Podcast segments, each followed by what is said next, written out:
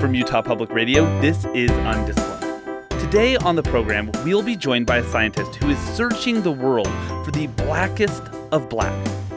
Next, we'll chat with a researcher who is trying to get a handle on how superstitions spread. Does that sound like physics and anthropology? Well, it is, and it's not. It's biology, the evolutionary biologist and the theoretical biologist. That's Undisciplined, coming up next. This is Undisciplined. I'm Matthew LaPlante. Hey, let's play a little game. As long as you're not driving right now, and really, as long as you're not driving right now, close your eyes and then put your hands over them. What do you see? It's all pretty black, right? So, what's blacker than that? The search for the very darkest color, the one that completely absorbs light, has romanced physicists for centuries. And a few years ago, researchers announced the creation of the darkest material on the planet, which absorbs 99.965% of all light. To get there required years of work by a team of nanotechnologists and chemical engineers and physicists. But to get nearly that close to absolute darkness, all nature needed was a spider. Joining us from Harvard University to talk about that spider and another life form that has evolved toward the very outer limits of the color spectrum is Cody McCoy. Her team's paper on the evolution of super black spots in nature was recently published in the Proceedings of the Royal Society B Biological Sciences. Hey, Cody, welcome to Undisciplined. Hello, thank you so much for having me on the show. Let's keep playing this game. Close your eyes again, but this time I want you to think of something you do that is superstitious. Do you hop over cracks in the sidewalk? Do you leave tail side up pennies on the ground? Do you cross your fingers, hold your breath, or knock on wood when you need a little extra luck? Where did these weird customs come from? Well, in a new analysis driven by game theory, two theoretical biologists have tried to answer that question. And joining me from the University of Pennsylvania to talk about how societies accumulate superstitions is Bryce Morsky. His recent paper in the Proceedings of the National Academy of Sciences demonstrates how groups of individuals, each starting with distinct belief systems, can evolve a coordinated set of behaviors. Bryce, thanks for being with us today. Thank you for having me. Let's start today by talking about the color black.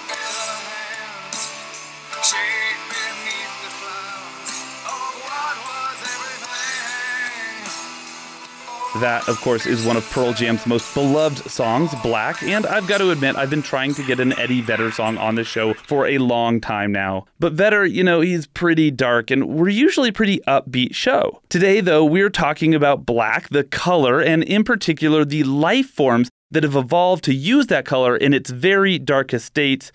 So, Cody McCoy, I wanted to start this conversation by just marveling in the evolutionary freak show that is the peacock spider. And obviously, we'd like to get to the color black, but that's not actually the first thing people notice on this thing. At least, it's not the first thing I noticed on this amazing animal. Can you describe this creature?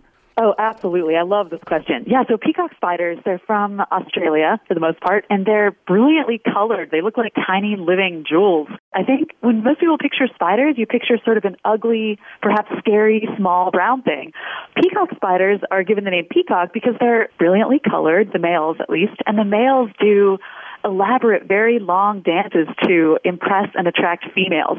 So they're a lot different than what we think of as a typical spider. And the males of this species like you say, they evolve sort of like a peacock to attract females using these dances and these displays of color. One of the ways they did this was to evolve really bright colors. But the other way, this is the central part of your research, is that they evolve these really black spots. What do those black spots do in relationship to these other colors? So the black spots are, we, you know, hypothesize an evolved optical illusion, which makes all the nearby bright colors look even brighter, sort of impossibly bright. And that's because in order to see color, you have to be able to see color in all sorts of different lighting conditions.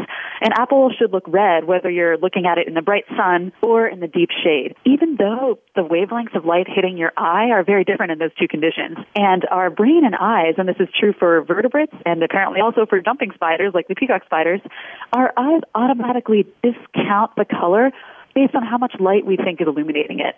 So these really dark black patches right next to bright color essentially trick the eyes and brain into thinking that that color is that bright in the shade, you know, and so it must be practically glowing because it looks like there's no light at all hitting the spider.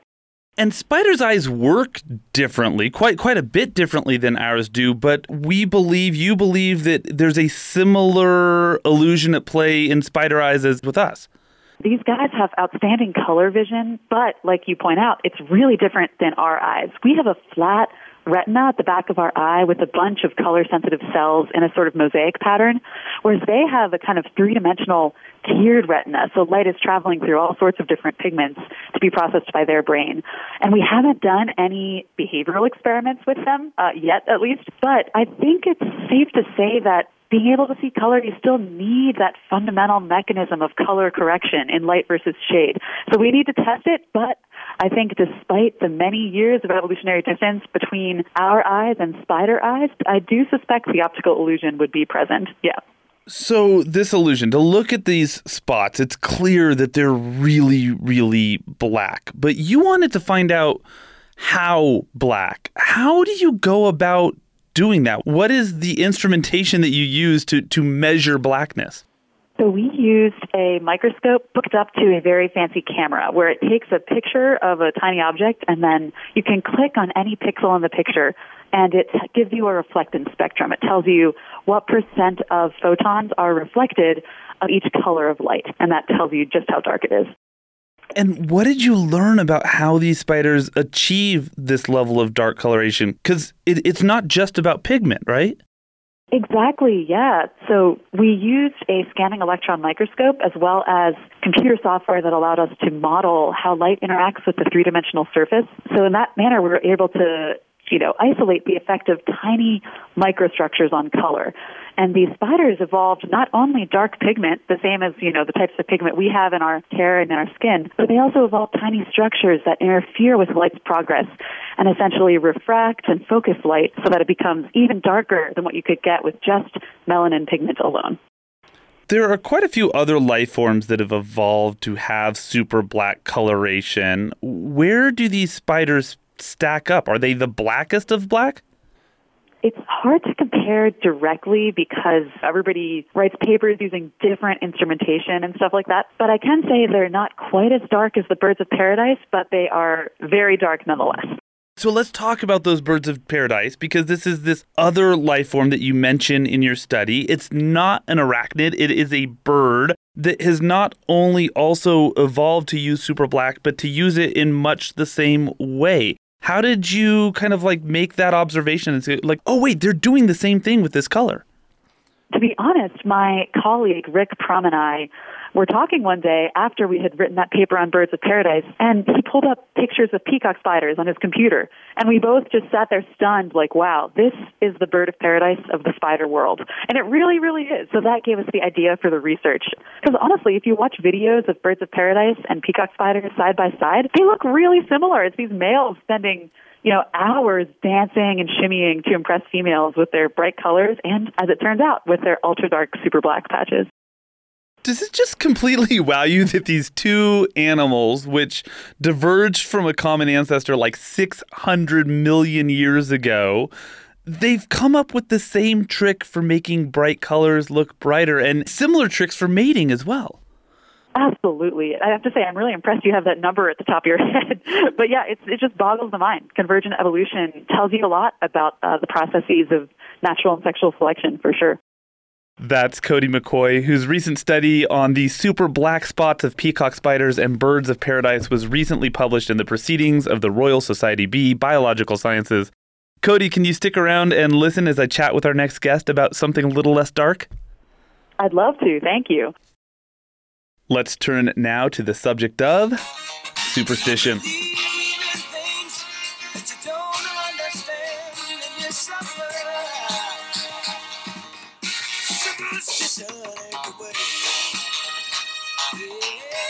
That is Stevie Wonder making the argument that when you believe in things that you don't understand, then you suffer. I mean, maybe suffering is a bit strong, but from an evolutionary point of view, superstitions don't seem to make a lot of sense. Knocking on wood, avoiding black cats, and carrying around rabbit's feet, these are all actions that require us to spend a little energy, doing something that does not at first seem to have any sort of benefit to our actual survival.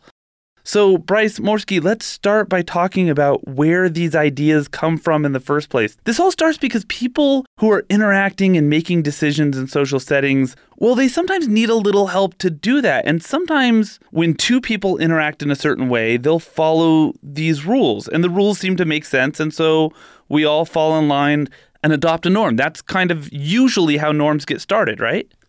Right. We need uh, norms to coordinate our behavior in interactions either between us or even amongst animals. So uh, we can design these conventions ourselves. But the question is, how can they evolve? That's what our paper uh, looked at. And so over time, just well, sort of like by chance alone, there's sort of an evolutionary survival's bias here. Enough people are successful when they use this irrational convention that others begin to follow them to model their success, right? Right. So if my superstitions are consistent with yours and make us better off and coordinate our behavior, then they catch on in the population and they'll spread. So to test this model, you you applied it to two games that are often used as playing fields for testing game theory: the game of chicken and the Nash bargaining game.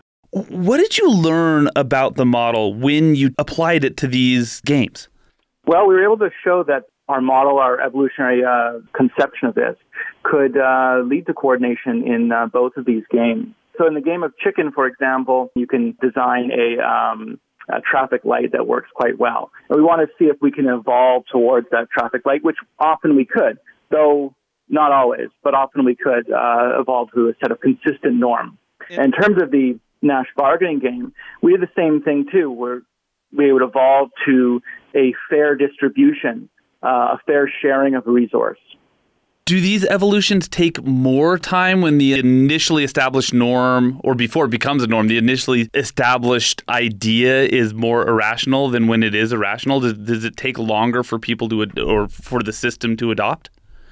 I guess there's different ways of uh, thinking about what's rational and what's irrational having a belief that a signal in the world or some superstition means you should behave a certain way or means that people should behave a certain way. If I see a black cat, it means I should be more cooperative, for example. That's completely irrational. However, if I believe that I should go through an intersection as if I, if I saw a green light and that you will stop, and if we both behave that way, then it's, it's rational to obey it. So there's just these two different ways of, of thinking about rationality in this case. They definitely have to be rational in the latter case, in that uh, it will prevent car crashes. But they're certainly irrational in the former definition, of having some inherent meaning behind seeing a black cat or any other kind of superstition. So, what got you first interested in applying game theory to cultural evolution?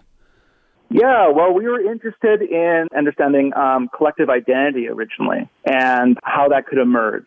And uh, we sort of stumbled across this idea of the uh, correlated equilibrium, which is a way of coordinating behaviors. So in standard game theory, you have the Nash equilibrium, and the correlated equilibrium is a um, relaxation of that, I suppose you can think of it in some ways, or maybe generalization and you can sometimes get better results than the Nash equilibrium would give you, a better social outcome. And we want to see how you could evolve towards that. And then what if there are different correlated equilibria? What if people have different uh, belief structures? What happens then? In the process of doing this research, and maybe as, as you've thought about the findings and looked around your own world, does it does it shift the way that you look at the things that you do and you look at the things that other people do, things in particular that you think maybe don't make a whole lot of sense on their face, but fit a part of the pattern? Yeah, this has given us ideas for other research as well regarding how sort of seeming irrationality or ignorance can make people better off. The ignorance idea is sort of what's behind the correlated equilibrium. If you knew what everyone else was going to do, then the correlated equilibrium doesn't work. If you have an idea roughly of what it could do, distribution of what their behaviors are, then that's what leads to the correlated equilibrium. And there are other examples where ignorance can actually make us better off or irrationality can make us better off. So I'm interested in that and, and continuing that uh, line of research. So the next step is to take this theory out for a spin and social experiments, right? Do you do you have something in mind to do that? We would like to. We would probably need some collaborators for that. We're both mathematicians, but uh, I think that would be interesting. Yeah, I think that would be uh, definitely interesting to see if we could uh, replicate these results. We have theorems, and, and but we also have some simulations that show this, and it'd be interesting to see with uh, human subjects if they can also pick up on these and develop their own social norms, and, and if they would evolve. For example, in the bargaining game, they could reach a fair distribution through this mechanism. I, I just like the, the, idea of like a room full of undergraduates like participating in the bargaining game and then somebody like opens a door and a black cat comes through i think is yeah it would have to be something like that or uh, maybe on their screens there's uh, something in the corner that doesn't seem like it's relevant and the key is that this works when people don't know what the underlying correlation between all the events are when you see something you have a superstition about, you don't know what the other person may see exactly. But they're all correlated in some complex way. And that's what can lead to the establishment of the norms and the coordination. That's Bryce Morsky, whose work on the evolution of social norms in the absence of choreographers was recently published in the Proceedings of the National Academy of Sciences. Hey, Bryce, there's someone I'd like you to meet. Is that all right? Yeah. So, Bryce, this is evolutionary biologist Cody McCoy, and Cody, this is theoretical biologist Bryce Morsky. Nice Bryce, it's great to meet you. Your work is really fascinating. Thanks, yes, us too. So, guys, I, I think the thing that struck me as I was talking to you individually is that both of you are studying the ways in which the world pushes separate actors toward common actions. Cody, in your case, your work speaks to the forces that push both spiders and birds to come up with a common solution uh, to a problem. And Bryce, your work exposes the potential forces that push people who have no reason necessarily to share a belief to come to embrace a common norm you're both from very different fields, but you're both biologists. So I guess what I wanted to ask you about is how these revelations about convergence shape your thinking about the world. I thought, Matthew, your questions to Bryce illuminated a really interesting convergence. In a way, you know, people latching on to what at first appears to be sort of an arbitrary convention and that taking off and sweeping through a population that's sort of similar to how you end up with birds of paradise and peacock spiders in the world. I mean, why would evolution produce a peacock spider? Why not a bunch of little brown spiders that can hide from predators? Some people think it has to do with similar mechanisms to what Bryce has researched. You know what I mean, Bryce? What do you, yeah, what do you think about the con- the convergence there? Hmm. Yeah, it's interesting. Um, uh, our original uh, conception was uh, mostly human interaction, but certainly the application would also be other species and how they uh, signal and, and, and the like. I was kind of interested also in, in, in your work, the sensory bias hypothesis, and what do you think led to the pre-existing sensory bias for these spiders? Yeah, absolutely. Yeah, yeah, yeah. So our our theory is that the pre-existing sensory bias is just that as your eyes receive the wavelengths of light bouncing off of colorful objects in the world, your perception is very different than what you know than some perfect camera picture of the world. Your brain is doing all sorts of post processing to the image that it receives. So in this case, we're arguing that there is a really fundamental need to control for lighting conditions so that, you know, a female assessing a male mate can be sure to pick the male that's the brightest blue, even if he's purposely only displaying in the sun. You know what I mean? So in this case, we think the super black normally black color is glossy. Like think about human hair. Typically there's kind of glossy or human skin is glossy. But this black in these animals is so dark that there's no white gleams and the white gleams contain the information that allows us to sort of do the post processing of our image of the world. So without that, it, it really throws off our image and can create all sorts of strange optical illusions. So that's that's what I'm referring to when we use the phrase sensory bias. That the males evolved to a point where they can kind of uh, co-opt basic fundamental principles of the sensory system. I, I'm really curious, Bryce. Are you working on further projects in the natural world or in the human world, like observing the same phenomenon of correlated equilibrium and um, the dynamics of a system without kind of an obvious like cost or benefit Not at the moment. The closest we, we have to this is uh, an idea about Napster, actually, and signaling of uh, how effective Napster and other file sharing services are. There's this interesting paper I came across that describes those programs as charismatic code, that what they can do is they can lie about the degree of cooperation in the network. And this induces people to join the network and cooperate, assuming that a lot of people are conditional cooperators. So if you can lie about how cooperative everyone is, how much sharing there is, you can induce more sharing and make the, the network actually survive. Otherwise, it would descend into no one sharing and, and the network would fall apart. I think we have a story for it and we have some simulations that show this, but I, I need to work out the, the math a little bit more. That's incredibly cool. It reminds me of, do you know Goodhart's law? It's sort of a law in like the social sciences. No, no, it's, I don't. It's the idea is that when a measure becomes a target, it's no longer a good measure.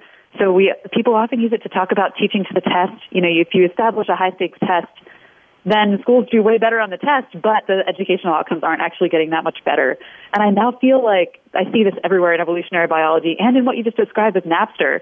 You know, the like perception of sharing is a good measure of how good the, the I guess the system is. So they managed to create what was it you called it charismatic code to make it seem like they were share, like more people are sharing. How does that code work? So some of the examples were they would they would broadcast they have that majority of people share. Also, people who really believed in it were the people who were most vocal, and they would help new people in, you know how to set things up and whatnot. So it seemed like it had a really good community, people that shared a lot, and certainly all the people who are sharing are people who are being the most vocal.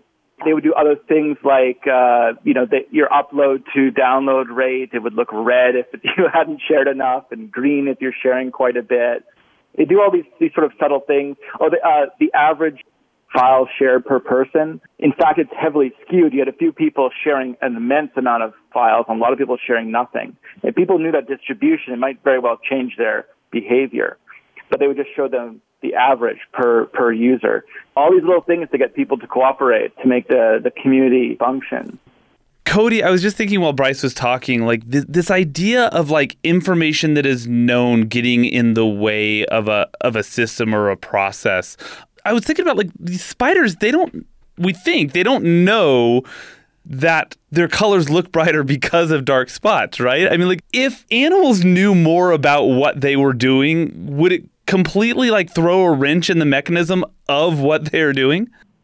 Ooh, I like this question. I like this question. So, like, if they were humans trying to attract you know, a partner, how would that affect things? Is that kind of what you're getting at? Well, I do. I mean, I guess I think in terms of like when, yeah, when humans choose partners, right? Like the more you know about a partner, like, like if let's say, let's say for a moment that that somebody that you're going on like a Tinder date with has just read a book on like how to attract a mate, right? But you've read that same book and you start seeing the things that that person is doing you have the knowledge and so it makes that person less attractive. So i guess i'm wondering if the, is is there uh, is there a corollary in the animal world where when animals have more information about something that might not be rational the animals start to make more rational decisions instead Oh my gosh. Yeah. So, okay. So currently David Haig and I, that's my supervisor, are working on a project exactly along the lines you describe. We think that mate choice is basically an arms race between the displaying sex, usually males, trying to like look as good as they can regardless of their quality, and females, typically, again, sometimes the sexes are switched, and females trying to get as much honest information as they can to rationally assess male quality. So it's it's like what you're saying, minus the conscious component. They still are gathering more and more information. Maybe they're improving their sensory perception to try to see who the healthier, bigger, stronger, faster, whatever males are. But it really is a sort of constant arms race between the tester and the person or spider uh, being tested. I think. Bryce, do you have thoughts on on how that would work in, in context of, of the research that you've been doing?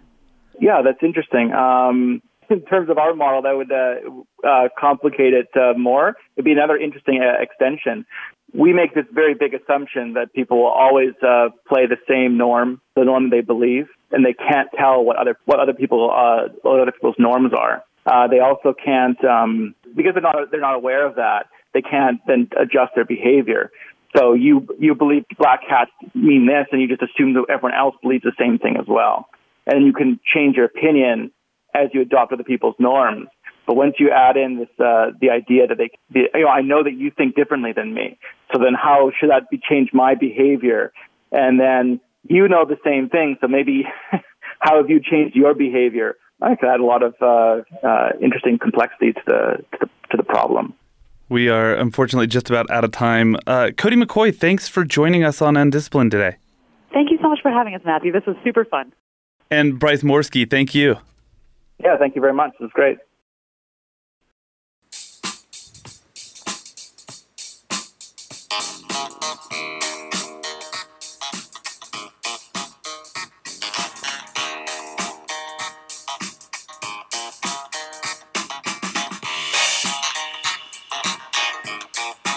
Undisciplined is a production of Utah Public Radio, and if you happen to live in Utah, you can listen to us every Friday at 2 p.m. If you miss us then, you can listen to every episode of Undisciplined wherever you get your podcasts. We recorded today's episode from the studios of KCPW in Salt Lake City. Our producer is Alyssa Roberts. Our theme music is Little Idea by Benjamin Tissot. I'm Matthew LaPlante. Thanks for listening. Go have big ideas.